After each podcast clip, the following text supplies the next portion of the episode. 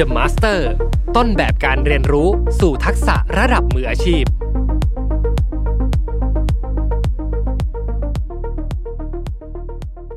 สวัสดีครับ พบกับรายการ Remaster วันนี้ซีรีส์พิเศษ The Master ครับ เรียนรู้ทักษะมืออาชีพผ่านบุคคลต้นแบบผู้เป็นแรงบันดาลใจครับ วันนี้แขกรับเชิญของผมนะครับ อาจารย์ภูมิธีรพุทธปิติฉัตรนะครับ อาจารย์ประจำคณะพาณิชยศาสตร์และการบัญชีจุฬาลงกรณ์มหาวิทยาลัยครับ อาจารย์เป็นนักจิตวิทยาองค์กรนะครับเป็นวิทยากรและเจ้าของรายการพอดแคสต์ผู้เชี่ยวชาญด้านจิตวิทยาเชิงบวก วันนี้อาจารย์จะมาเล่าถึงเรื่องของนะครับนักพูดสร้างแรงบันดาลใจ ผู้เขียนหนังสือ best seller ครับ Grit Passion and Perseverance นะครับ หรือว่าความพยายามที่ก่อร่างสร้างตัวจนสำเร็จได้เนี่ยมันต้องมีทักษะต้องมีความรู้ต้องมี framework อะไรบ้างนะครับ วันนี้เราจะไปเจาะลึกกับแนวความคิดของแองเจล่าดักเวิร์ดกันครับ Grit is passion and perseverance for very long term goals. Grit is having stamina. Grit is sticking with your future, day in, day out, not just for the week, not just for the month, but for years, and working really hard to make that future a reality.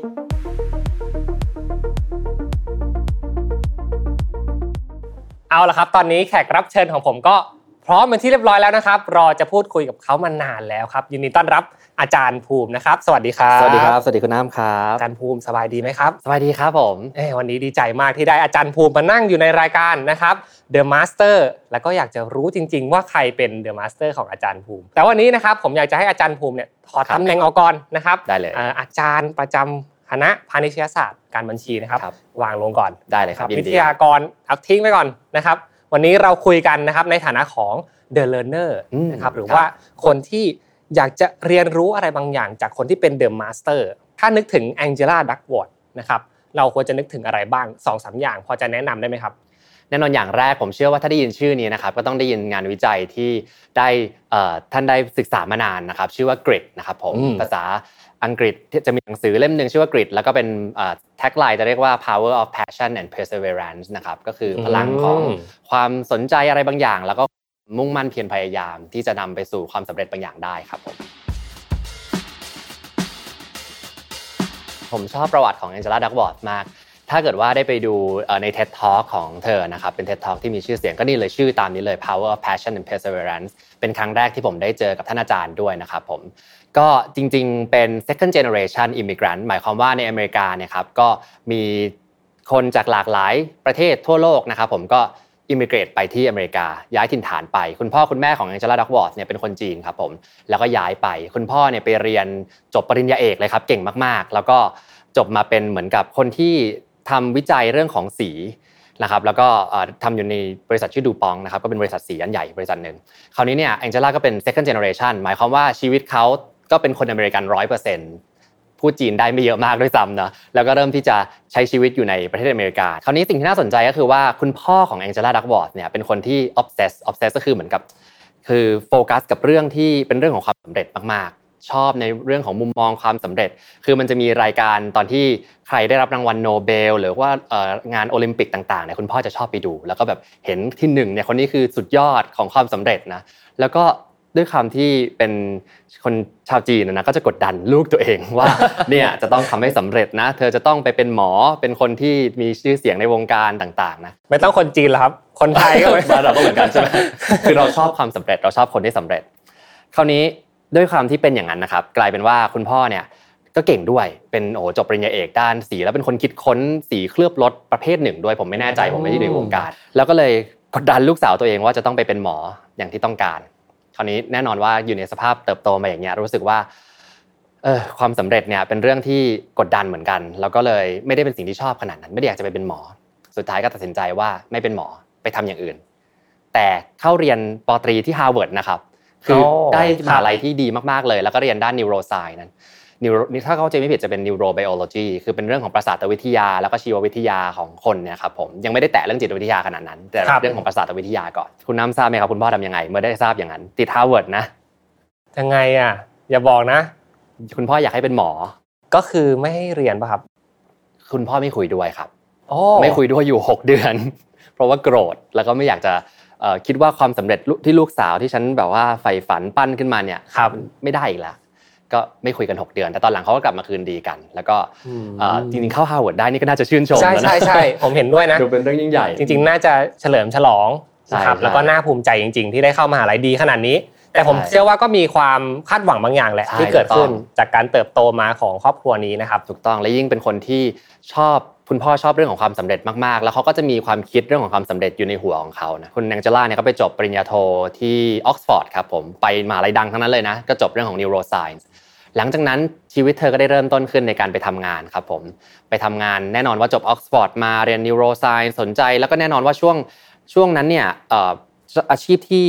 โด่งดังมาก ๆ ที่คนชอบก็คือ management consulting นะครับก็คือไปเป็น consult อยู่ที่บริษัท consult ชื่อดัง แห่งหนึ่ง แต่สุดท้ายเธอก็ตัดสินใจลาออกมา แล้วก็มาเป็นครูโรงเรียนมัธยมแห่งหนึ่งชีวิตพลิกเลยนะพลิกอีกแล้วใช่มาเป็นครูโรงเรียนมัธยมคือตัดสินใจว่านี่คือสิ่งที่ฉันอยากทำมานานแล้ว แต่ด้วยความที่คุณพ่อเนี่ยกดดันว่าต้องประสบความสำเร็จต้องมีเงินร่ำรวยต่างๆ สุดท้ายก็ได้ในสิ่งที่ตัวเองตั้งไว้ แต่ว่าไม่ได้เป็นสิ่งที่ใจตัวเองอะไม่ได้อยากจะได้ อยากจริงๆ อยากเป็นครู อยากจะดูแลเด็ก ๆ อยากจะพัฒนาพัฒนาเด็กๆเนี่ยครับ ตั้งแต่ตอนที่เขาไม่ได้เป็นหมอเนี่ยไม่ได้เรียน medical school เนี่ยคุณพ่อก็เริ่มจะเริ่มทำใจแล้วล่ะว่าแบบว่าเหมือนกับคง 6 เดือนนั้นคงแบบเจ็บปวด แล้วก็คงค่อย ๆทำใจกลับมาเรื่อยๆแล้วนะเพราะฉะนั้นหลังจากนั้นไม่ได้มีปัญหาอะไรกันเยอะมาก แต่ผมว่าก็เป็นคงจะเป็นพวกแบบสมมติไปเจอกันในครอบครัวมีปาร์ตี้เลี้ยงสังสรรค์ก็คงโดนคุณพ่อกันแนะกันแหนอยู่บ้างอะไรอย่างเงี้ยนะคงคงมีเป็นระยะ แต่ด้วยความที่เธอก็บอกโอเค ฉันเป็นผู้ใหญ่แล้วฉันจะใช้ชีวิตตัวเองนะแต่คราวนี้เขาทำ management consulting เนี่ยได้ประมาณสัก11 เดือนครับ เธอก็พยายามที่จะตัดสินใจว่าเฮ้ยตอนนี้ต้องเลือกแล้วว่าจะไปต่อหรือว่าเปิดเทอมจะเปิดแล้วเราจะไปเป็นเป็นอาจารย์ไปเป็นครูดีไหมครับแล้วสุดท้ายตัดสินใจก็คือลองไปทำอย่างนั้นดู เพราะฉะนั้นจะเห็นว่าทิศทางการเดินทางของเธอเนี่ยมันไม่ได้เป็นเส้นตรงนะมันมีเปลี่ยนไปเปลี่ยนมา ซึ่งตรงนี้ก็อาจจะเป็นส่วนหนึ่งในการเป็นสร้างแรงบันดาลใจให้เธอมาศึกษาเรื่องพวกนี้ด้วยครับผมโอเค ซึ่งการเปลี่ยนแต่ละครั้งเนี่ยดูจะเป็นสายงานที่ดูไม่ค่อยเกี่ยวข้องกันเท่าไหร่นะดูเป็นการเชนแบบพลิกหน้ามือเป็นหลังมือเลย ต้องพยายามแล้วก็ต้องทำอะไรหลาย ๆ อย่างมากมายเหลือเกินใช่ไหมครับใช่ครับซึ่งอันนี้อาจจะเป็นจุดเริ่มต้นไหมของเรื่องของกริดหรือว่าความพยายามที่เขากำลังจะพูดถึง ผมว่าจุดนี้เป็นจุดหนึ่งก็คือที่คุณพ่อเนี่ยชอบเรื่องของความสำเร็จเหลือเกิน เธอก็รู้สึกลึกๆนะว่าเฮ้ยมันมีวิทยาศาสตร์ หรือมีจิตวิทยาอะไรบางอย่างที่มาอธิบายเรื่องของความสำเร็จศาสตร์แห่งความสำเร็จหรือเปล่านะจริง ๆ ก็มีไม่ได้เยอะมาก มีเรื่องของแรงจูงใจบ้างที่คนพูดกันมาเยอะ แต่เรื่องความสำเร็จโดยเฉพาะเนี่ยอาจจะยังไม่ค่อยเยอะมาก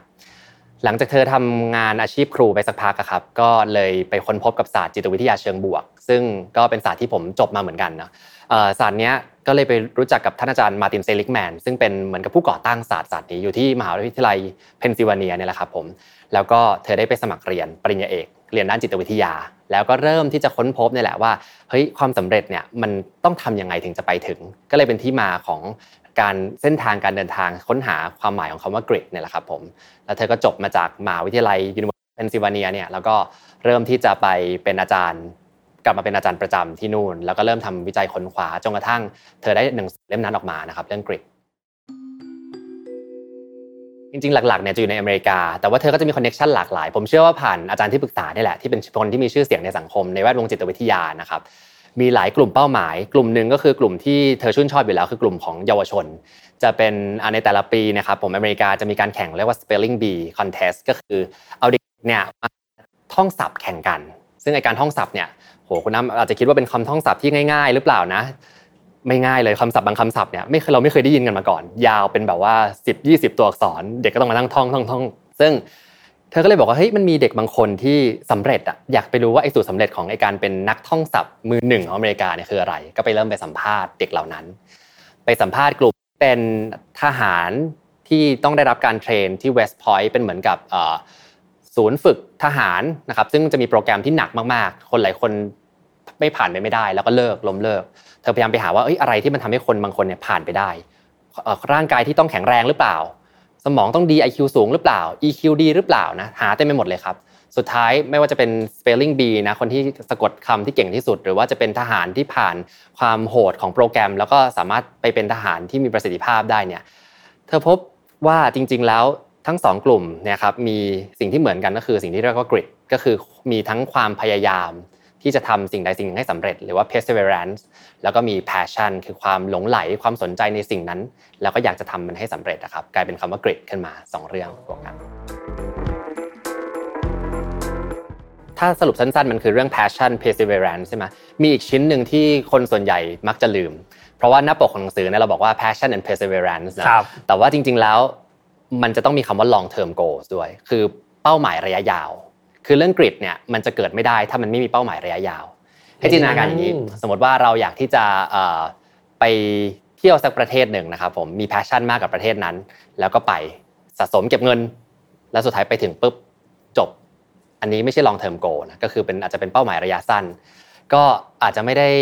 ใช้กริดเท่าไหร่ ใช้ความอดทนใช้ความพยายามบางอย่างแทนอย่างเงี้ยครับผมแต่ถ้ามองเรื่องกริดแน่นอนจะต้องมี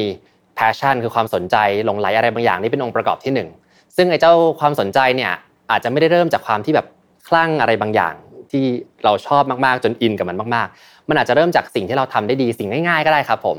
เช่น เป็นคนที่ชอบไปวิ่งวิ่งได้ดีอะเริ่มสนใจเรื่องวิ่งละก็ได้เหมือนกัน ครับอืมแล้วนี่คือ passion อันแรกนะครับองค์ประกอบที่2เนี่ยใกล้ๆกับ passion แต่เป็นเรื่องของความที่เราเนี่ยจะต้องมี core value บางอย่าง มีคุณค่าในตัวเราบางอย่างครับผมที่มันไปลิงก์กับเจ้า passion อันนี้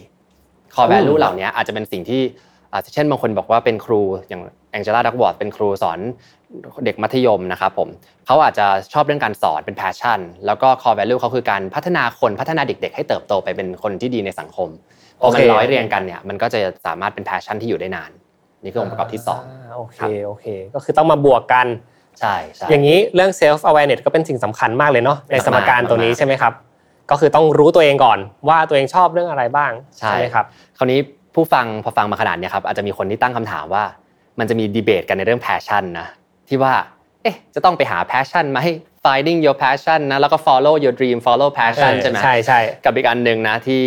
ท่านผู้ว่าชัดชาติก็เพิ่งพูดมาเหมือนกันว่าไม่ต้อง follow passion หรอกมันทำอะไรก็ได้ทำไปก่อน passion หายากบางทีเนาะซึ่งจริง ๆ แล้วทั้งสองเรื่องเนี่ยเป็นเรื่องจริง ๆ เป็นเรื่องเดียวกัน คือ passion เนี่ยมันอาจจะเกิดจากความสนใจเล็กๆน้อยๆครับในสิ่งที่เราชอบ สิ่งที่เราทำได้ง่ายได้ดี ต้องคอยสังเกต จริงๆ self awareness มาจากการคอยสังเกต สิ่งรอบข้างเก็บฟีดแบ็กจากคนรอบข้างมีใครมาพูดว่าเอ๊ะเราทำอันนี้ได้ดีจังเริ่มตระหนักละหรือว่าเริ่มทำจดเจอ journal ก็ได้นะ จดบันทึกว่าเราชอบทำอะไรไม่ชอบทำอะไร แล้วก็ค่อยๆ สั่งสมบ่มเพาะไปเรื่อยๆครับผมมันจะมีคำพูดหนึ่งที่แองเจล่าดักวอร์ดพูดขึ้นมาเรื่อง passion นะครับว่า passion เนี่ยมันคือ a little bit of self discovery คือ มีเรื่องของการค้นพบตัวเองเพียงเล็กน้อย แต่มันสิ่งที่มันมากกว่ามันคือการพัฒนาแล้วก็ lifetime of deepening lifetime of deepening คือใช้ชั่วชีวิตในการทำให้มันลึกลงไปเรื่อยๆ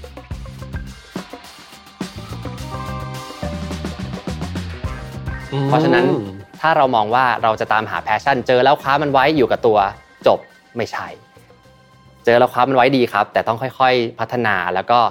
ลงให้มันลึกลงไปเรื่อย มันต้องมีเรื่องของแบบการฝึกซ้อมความสม่ำเสมอ แล้วก็สิ่งที่เราอยากจะตื่นมาทุกวัน แล้วก็พัฒนามันไปเรื่อยๆเนาะใช่คือเหมือนการเจอ passion เจอสิ่งที่ชอบเนี่ยเป็นเหมือนแค่เลเวลหนึ่ง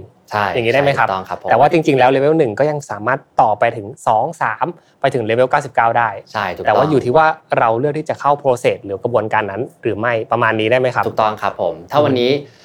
ท่านผู้ฟังบางท่านนะครับฟังกันมาแล้วเรารู้สึกว่าโชคดีจังเลยมี passion อยู่แล้ว ผมว่าก็ โชคดีแล้วไปต่อพัฒนาไปเรื่อยๆ แต่ถ้าเกิดว่าวันนี้เนี่ยเรารู้สึกว่ายังไม่เจอ passion เนาะผมว่าน่าจะต้อง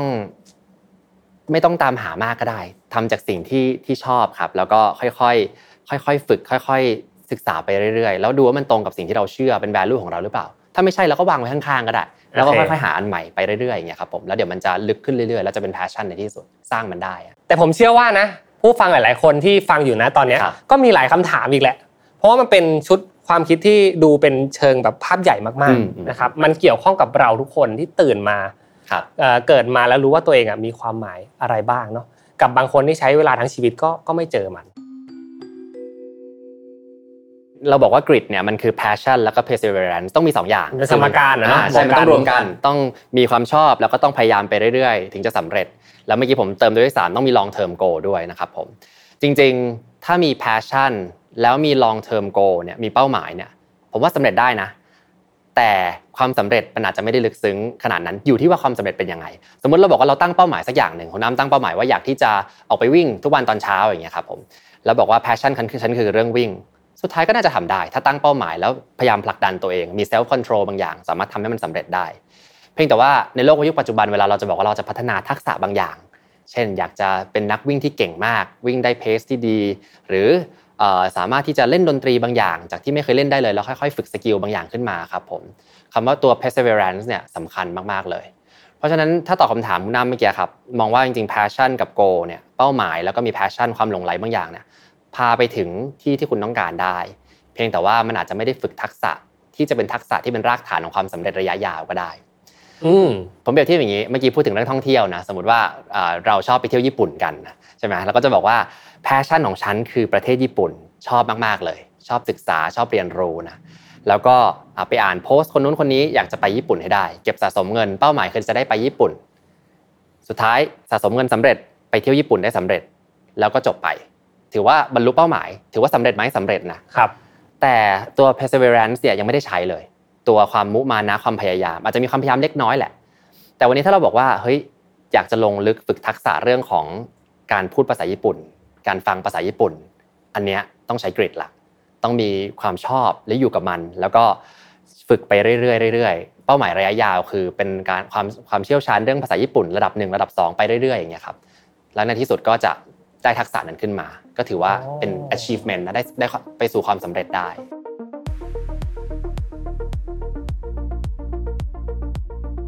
คือความรู้บวกความพยายามเท่ากับได้ทักษะ ทักษะพยายามต่อก็อาจจะเป็นเป้าหมายที่สำเร็จได้น่าจะเป็นภาพที่ค่อนข้างจะผมผมตอบอย่างนี้แล้วกันจริงๆมันไม่น่าจะมีถูกผิดมั้งใช่ใช่เท่าที่แต่ฟังจากอาจารย์ที่อาจารย์บอกมาเนาะอยู่ที่ว่าใครเลือกเลือกออบเจกตีฟในการทำงานตรงนั้นแบบใดใช่ใช่บางคนอาจจะแค่ชอบก็ได้ บางคนเล่นดนตรีเนี่ยไม่ได้อยากจะไปเก่งระดับโลกขนาดนั้น ก็แค่แบบอยากจะเล่นทุกวันอ่าก็ได้ใช่ไหมมันก็ถือว่าเป็นความสำเร็จรูปแบบหนึ่งอยู่ที่ว่ามองความสำเร็จเป็นรูปแบบใดมากกว่า พอมันมองเรื่องของงานวิจัยที่ grit ของอาจารย์เองจราดักวอที่สร้างขึ้นมาเนี่ยเธอไปสำรวจคนที่เป็นแบบสุดยอดของแต่ละ field เลย ไปดูคนที่ได้รางวัลโอลิมปิกนะครับผมรางวัลรับรางวัลโนเบล คนที่อย่างที่บอกเป็นทหารที่ผ่านโครงการที่เข้มข้น spelling ดีที่เป็นนักท่องศัพท์ที่เก่งมากๆเลยเนี่ยก็คือไปดู top ของ field เลย แล้วดูว่าอะไรเป็นสิ่งที่ทำให้เขาไปถึงตรงนั้นได้ บางทีถ้าเป้าหมายของท่านไม่ได้จะไปถึงตรงนั้นอะก็ไม่เป็นไรเพียงแต่ว่าถ้าเรามีกริดเยอะๆเนี่ยมันพาเราไปได้ไกลกว่าที่เราเราเคยอยู่ตรงนี้แน่นอน อืมโอเค เห็นภาพครับ แล้วก็คิดว่าน่าจะชัดเจนกับผู้ฟังทุกท่านเลยครับว่าจริง ๆ แล้วบวกกันเนี่ยมันจะได้สิ่งที่เรียกว่าชุดความรู้องค์ความรู้ทักษะต่างๆ ที่เอามาบางครั้งอาจจะเอามาประกอบอาชีพก็ได้นะครับเอามาพัฒนาตัวเองในทุกๆวันให้เราเป็นคนที่ดีมากขึ้น มีความหมายมากขึ้น อันนั้นอาจจะเป็นเหตุผลที่อยู่เบื้องหลัง process หรือว่าสิ่งที่เรียกว่า perseverance ความพยายามตรงนี้นี่เองนะครับอีกอันหนึ่งที่ที่ผมจะชอบนึกถึงคำว่ากริดจริง ๆ สามารถคิดง่ายๆเลยครับคำว่ากริดเนี่ย ไม่ต้องมันแปลยากนะมี passion มี perseverance มี long term goals ให้นึกถึงความหนึบ ผมชอบเรียกอย่างนี้กริดคือความหนึบครับยังไงครับ ความหนึบหมายความว่าอาจจะเคยนะเวลาที่เราทำอะไรบางอย่าง แน่นอนว่าพอทำนานๆเนี่ยไอ้แพชชั่นที่มีมันคงไม่ได้มีตลอดมันคงไม่ได้อยากจะตื่นมาทำอะไรทุกวันมันก็มีบางวันเบื่อบ้างเหนื่อยบ้างเนาะผมว่าเป็นปกติของมนุษย์ใช่แม้ว่าสิ่งที่เราชอบมากๆเลยก็ตามนะผมเจอเรื่องนี้กับตัวเองเหมือนกันตอนทำวิจัยปริญญาเอกเนี่ยเรารักหัวข้อนี้มากเลย รักจนเกลียด เพราะว่าทำทำทำแบบทุกวันแล้วมันเหนื่อย แต่ว่าถ้าเรายังมีความหนึบกับตรงนั้นอยู่เนี่ยแล้วเรายังมีความสนใจอย่างน้อยแค่ความสนใจครับไฟแพชชั่นเนี่ยมันไม่ต้องแบบพุ่งพลาดรุนแรงตลอดเวลาก็ได้ มีแค่ความสนใจเล็กๆน้อยๆว่าเออฉันชอบสิ่งนี้นะชอบทำไม เพราะฉันมี value มีคุณค่าที่ฉันให้ตรงเนี้ยแล้วเรามีความหนึบอยู่กับมัน แม้ว่าชีวิตอาจจะพยายามมาซัดสายเราให้หลุดออกจากสิ่งนี้เราก็จะกลับไปหนึบกับมันใหม่ทำได้เรื่อยๆครับผมก็จะ ไปสู่ความสำเร็จได้ ซึ่งเนี่ยคือสูตรที่ทุกคนที่สำเร็จทั่วโลกครับเขาใช้ก็คือหนึบไปเรื่อยๆนะแต่ที่สำคัญคือต้องรู้ด้วยนะว่านี่คือสิ่งที่ตอบโจทย์ชีวิตนะไม่ใช่หนึบกับเรื่องที่ดันทุรังกับเรื่องที่ตัวเองก็ไม่ได้ชอบ แล้วก็ทำไปเพราะสังคมต้องการอย่างเงี้ยอันนี้ก็อาจจะส่งผลเสียมากกว่าผลดี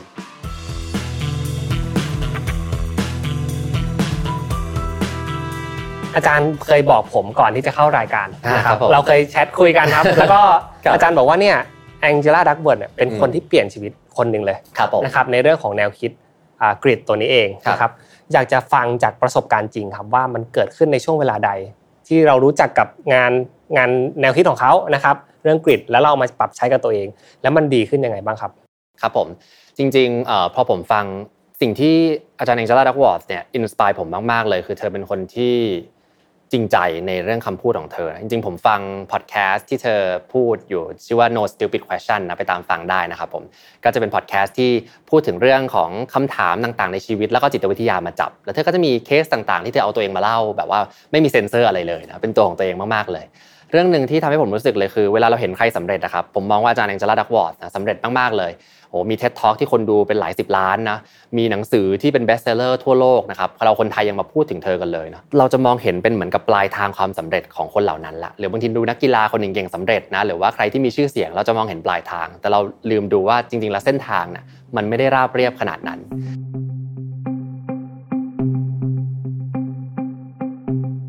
เส้นทางของอาจารย์ Angela Duckworth เนี่ย ตอนนี้ผมอายุ 33นะซึ่งเป็นช่วงเวลาถ้าเทียบกันนะครับผมอาจารย์เองจาราดักวอร์ดเพิ่งเริ่มเรียนปริญญาเอกเมื่ออายุ 32 แต่ผมมานั่งคิดว่าเฮ้ยเราก็ยังไม่ได้ถึงไหนเลยนะ งานวิจัยเราก็ยังไม่ได้ออกมามากมาย ไม่ค่อยมีอะไรเลยถ้าเทียบกับอาจารย์ Angela Duckworth นะความสำเร็จก็ไปไม่ได้แบบเขาไม่ได้มีหนังสือ best seller อย่างนี้นะแต่พอเรากลับไปมองแล้วว่าก็มองว่าเฮ้ยจริง ๆ แล้วอะเส้นทางแต่ละคนมันไม่เหมือนกัน pace ของเรามันไม่เหมือนกันความสำเร็จมันอาจจะไม่ได้ อยู่จากถ้าเราไปเทียบความสำเร็จของคนที่สำเร็จเต็มไปหมดกับตอนเราตอนเนี้ยบางทีมันเสียกำลังใจ แต่สิ่งที่ผมชอบเทียบก็คือลองไปมองย้อนดูเส้นทางชีวิตเขาดูครับว่ามันเป็นยังไง ก็เลยรู้สึกว่าเส้นทางของเธอตรงนี้มันอินสปายผมมากๆในการที่จะบอกว่าเฮ้ยจริง ๆ เราก็แค่เริ่มทำไปเรื่อยๆเนี่ยตอนนี้มันยังไม่สายเกินไปด้วยซ้ำเธอก็เริ่มเมื่ออายุ 30 กว่าๆเนี่ยแล้วสุดท้ายเนี่ยตอนนี้เธออายุประมาณ 50 ก็ประสบความสำเร็จที่เป็นคนที่ที่คนรู้จักทั่วโลกเนี่ยนะครับผม อันนี้คือเรื่องแรกที่รู้สึกเอามาปรับใช้ได้ คือเวลาของแต่ละคนจังหวะแต่ละคนมันไม่เท่ากัน แต่ตราบใดที่เราเริ่มเริ่มสร้างความหนึบอันนี้นะแล้วหนึบไปเรื่อยๆนะวันหนึ่งมันจะมีจุดที่เป็นจุดเป็นเป็นเวลาของทุกคนเองนะอันนี้อันแรก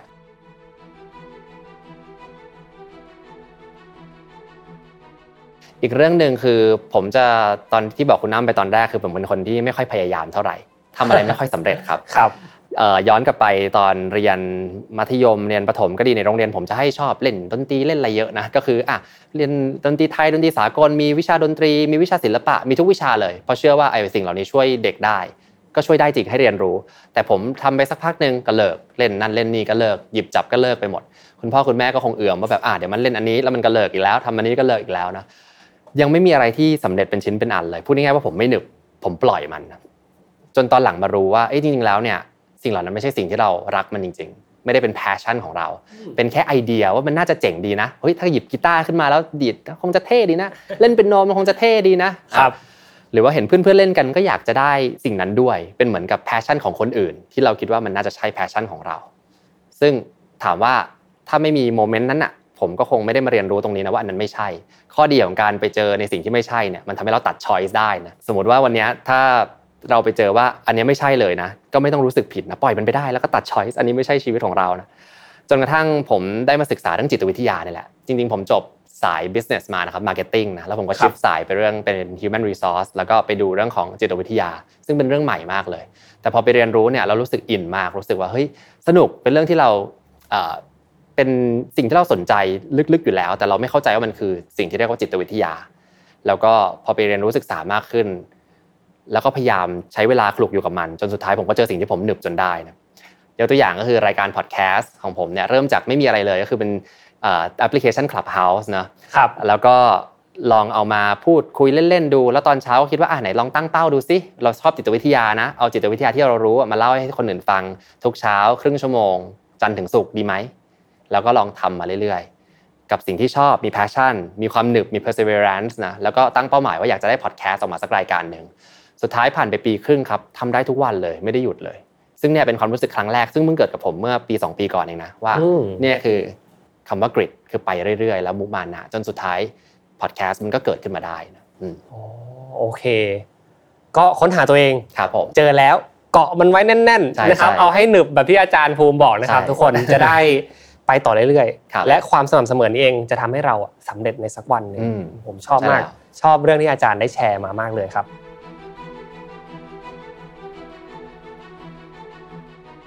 ผมเชื่อว่าในการเดินทางของทุกคนเนี่ยไอ้หนึบหนึบที่ว่าเนี่ยเกาะไปเนี่ยมันต้องมีบ้างแหละที่เราเหนื่อยใช่เราขี้เกียจเกาะแล้วนะครับ หรือว่ามันเป็นจุดที่โอ้โหเราไม่อยากทำต่อเลย เรียกว่ามารผจญได้ไหมสิ่งเหล่านี้ที่จะไปสู่คนสำเร็จ ยิ่งคนตั้งเป้าสูงตกมาก็เจ็บนะครับ มีวิธีการรับมือไหมอาจารย์พอจะแชร์ได้ไหมครับว่า ถ้าเกิดว่าเจอสถานการณ์ที่มันยากมากจริง ๆ กับเป้าหมายที่เราตั้งไว้นะครับ แล้วเราต้องล้มลงมาก่อน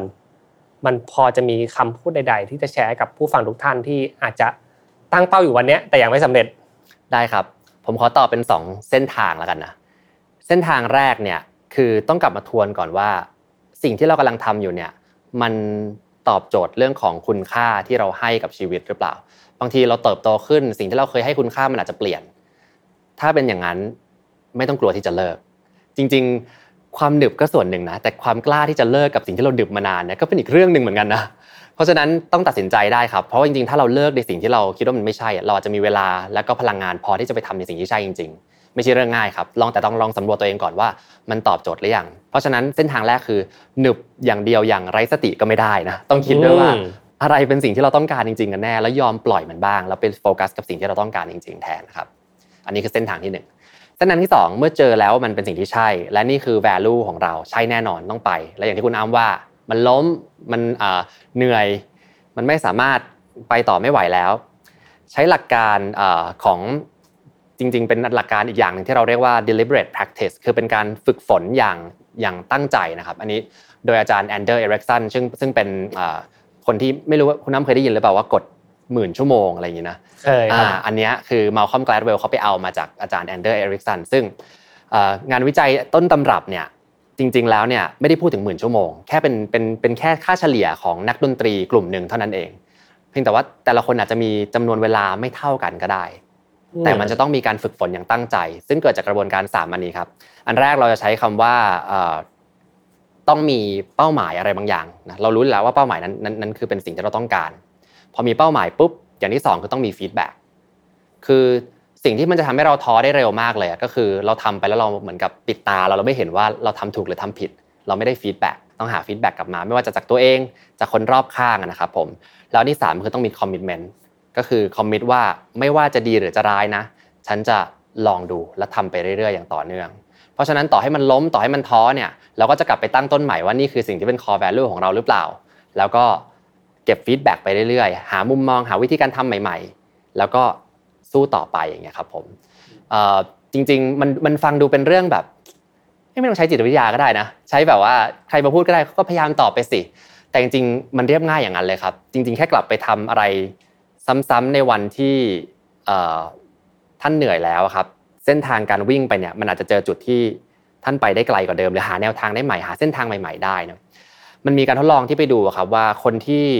ประสบความสำเร็จไม่ว่าจะเป็นนักกีฬาโอลิมปิกหรืออะไรก็ตามเนี่ยครับเขามีสิ่งหนึ่งที่คอมมอนเหมือนกันคือเขาทำอย่างต่อเนื่องกับสิ่งที่มันน่าเบื่อ คือ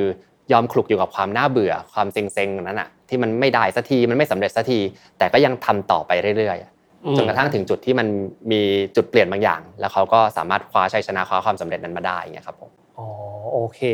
โอ้เป็นการตอบที่ มี option ให้ด้วยนะครับ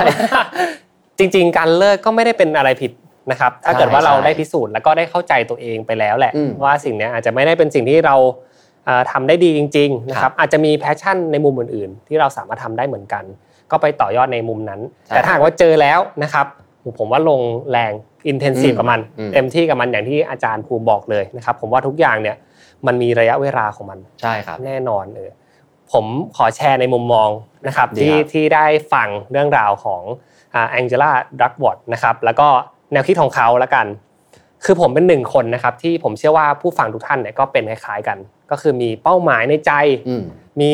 โกที่ปักธงไว้อยากทำนะครับ ไม่รู้ต้องอีกกี่สิบปี อีกกี่อีกกี่สิบปีนะครับ แต่ว่าเป็นสิ่งที่เออเราเราอยากทำนะหนังสือเล่มนี้หรือว่าแนวคิดของเขาอะ เป็นแนวคิดที่ทำให้เรากล้าที่จะพูดถึงเป้าหมายเรามากขึ้น อันนี้เป็นมุมหนึ่งที่ผมชอบมากครับผมเพราะว่าก่อนหน้านี้เราจะรู้สึกเคอะเขินเขินไม่กล้าบอกใครเท่าไหร่นะครับ ว่าเราอยากทำอะไรบอกไปก็ดูเป็นเรื่องน่าอายนะครับ เพราะฉะนั้นใครที่กำลังมีเป้าหมายมีฝันอยู่เหมือนกันนะครับแบบอาจารย์ภูมิแบบผมเองนะครับ ลองเอาหนังสือเล่มนี้มาวิเคราะห์มาอ่านแนวคิดดู แล้วคุณจะกล้าที่จะพูดสิ่งที่อยู่ในใจคุณมากขึ้นนะครับ อันนี้เป็นสิ่งที่ผมได้เรียนรู้เลยจากการศึกษา งานของแองเจล่าดักวอร์ดนะครับแล้วก็ทำให้เราเนี่ยยิ่งมีความเชื่อมากขึ้นด้วยซ้ำกับสิ่งที่เราจะทำไป เพราะเราจะได้เห็นเคสตัดดี้ต่างๆ เห็นมุมมองของคนหลาย ๆ คนที่เขาผ่านเรื่องราวมาเยอะแยะมากมายเลยนะครับส่วนในมุมของอาจารย์อาจารย์รู้สึกยังไงบ้างครับ กับสิ่งที่อาจารย์ได้เรียนรู้จากแองเจล่าดักเวิร์ดลองสรุปรวบยอดให้หน่อยได้ไหมครับ ครับผมมันมีคำพูดหนึ่งที่ผมชอบมาก ๆ เลยของอาจารย์แองเจล่าดักเวิร์ดเนี่ยว่าในหนังสือเนี่ยมันจะมีท่อนหนึ่งที่เขาพูดว่าเราอะครับชอบที่จะ หลงใหลเขาเรียกว่าเป็น natural talent bias นะเหมือนกับว่าเป็นเป็นอคติของเราที่จะไปเชิดชูบูชาคนที่มีความสำเร็จ หรือว่ามองว่าสิ่งนั้นมันเป็นความสามารถที่ติดตัวมาตั้งแต่เกิดแล้วเนาะซึ่งสิ่งเหล่านี้ถามว่ามีความจำเป็นไหมก็จำเป็น เราจะต้องมีความสามารถบางอย่างแต่เกิด แต่ว่าเธอให้สมการอย่างนี้ครับผมเมื่อความสามารถที่เป็น talent นะครับมาคูณกับตัวที่เป็น effort คือการลงมือลงแรงมือลงมือทำเป็น grit นี่แหละ มันจะได้ skill มันจะได้ทักษะ แล้วถ้าเอาไอ้เจ้า skill เนี่ยไปคูณกับ effort อีกทีหนึ่งคือทักษะพอมีละ แล้วใช้ความลงแรงลุยไปอีกรอบหนึ่งทำไปเรื่อยๆ สุดท้ายมันจะได้ achievement อืเขาก็บอกว่าแม้ว่า talent มันอยู่ในสมการนะสำคัญมันต้องมีถ้ามีศูนย์เนี่ยศูนย์คูณอะไรก็จะได้ศูนย์ถ้าไม่มี talent เลยคือหมดเลยนะศูนย์แต่จะมีหนึ่งจะมีจุดหนึ่งจุดสองจุดสามได้หมดเลย แม้ว่า talent จะมีแค่หนึ่งสำคัญมากๆเลย แต่ effort นับสองครั้ง ก็คือนับจากการสร้าง skill ด้วยแล้ว skill มี effort อีกทีหนึ่งกลายมาเป็น achievement เพราะฉะนั้นต่อให้วันนี้บอกว่าเฮ้ย talent คุณมีไม่ค่อยเยอะมากเลย แต่สนใจเรื่องนี้นะ ไม่ต้องห่วงเลยทำได้แน่นอน แล้วก็เชื่อว่าคนสำเร็จทั่ว ๆ ไปที่เราเห็นในโลกนี้ครับไม่ได้เป็นคนที่มี talent สูงที่สุด กลับกันบางคน talent สูงแล้วมองว่าตัวเองเก่งแล้วไม่ลง effort ไปก็ไม่สำเร็จเหมือนกัน เพราะฉะนั้นวันนี้มันอาจจะเท่ากันนะอาจจะเริ่มต้นที่เริ่มต้นไม่เท่ากันในการวิ่ง แต่ถ้าคุณยังวิ่งไปเรื่อยๆวันหนึ่งเส้นชัยมันก็เป็นของคุณอยู่ดีเห็นด้วยอย่างยิ่งเลยครับ หวังว่า EP นี้นะครับจะเป็น EP ที่ช่วยสร้างแรงบันดาลใจให้กับผู้ฟังทุกท่านนะครับที่กำลังพยายามกับเรื่องราวอะไรบางอย่างนะครับถ้าวันนี้ได้รู้จักกับคุณแองเจล่าแล้ว จากที่อาจารย์ภูมิเล่ามานะครับลองไปศึกษาผลงานต่อได้เลย และผมเชื่อว่าจะเป็นประโยชน์อย่างยิ่งนะครับกับทุกคนที่กำลังมีฝันยังไงวันนี้ขอบคุณอาจารย์ภูมิมากนะครับที่มาแชร์ The Master กันสนุกมากขอบคุณอาจารย์มากๆครับ สวัสดีครับสวัสดีครับ The Master ต้นแบบการเรียนรู้สู่ทักษะระดับมืออาชีพ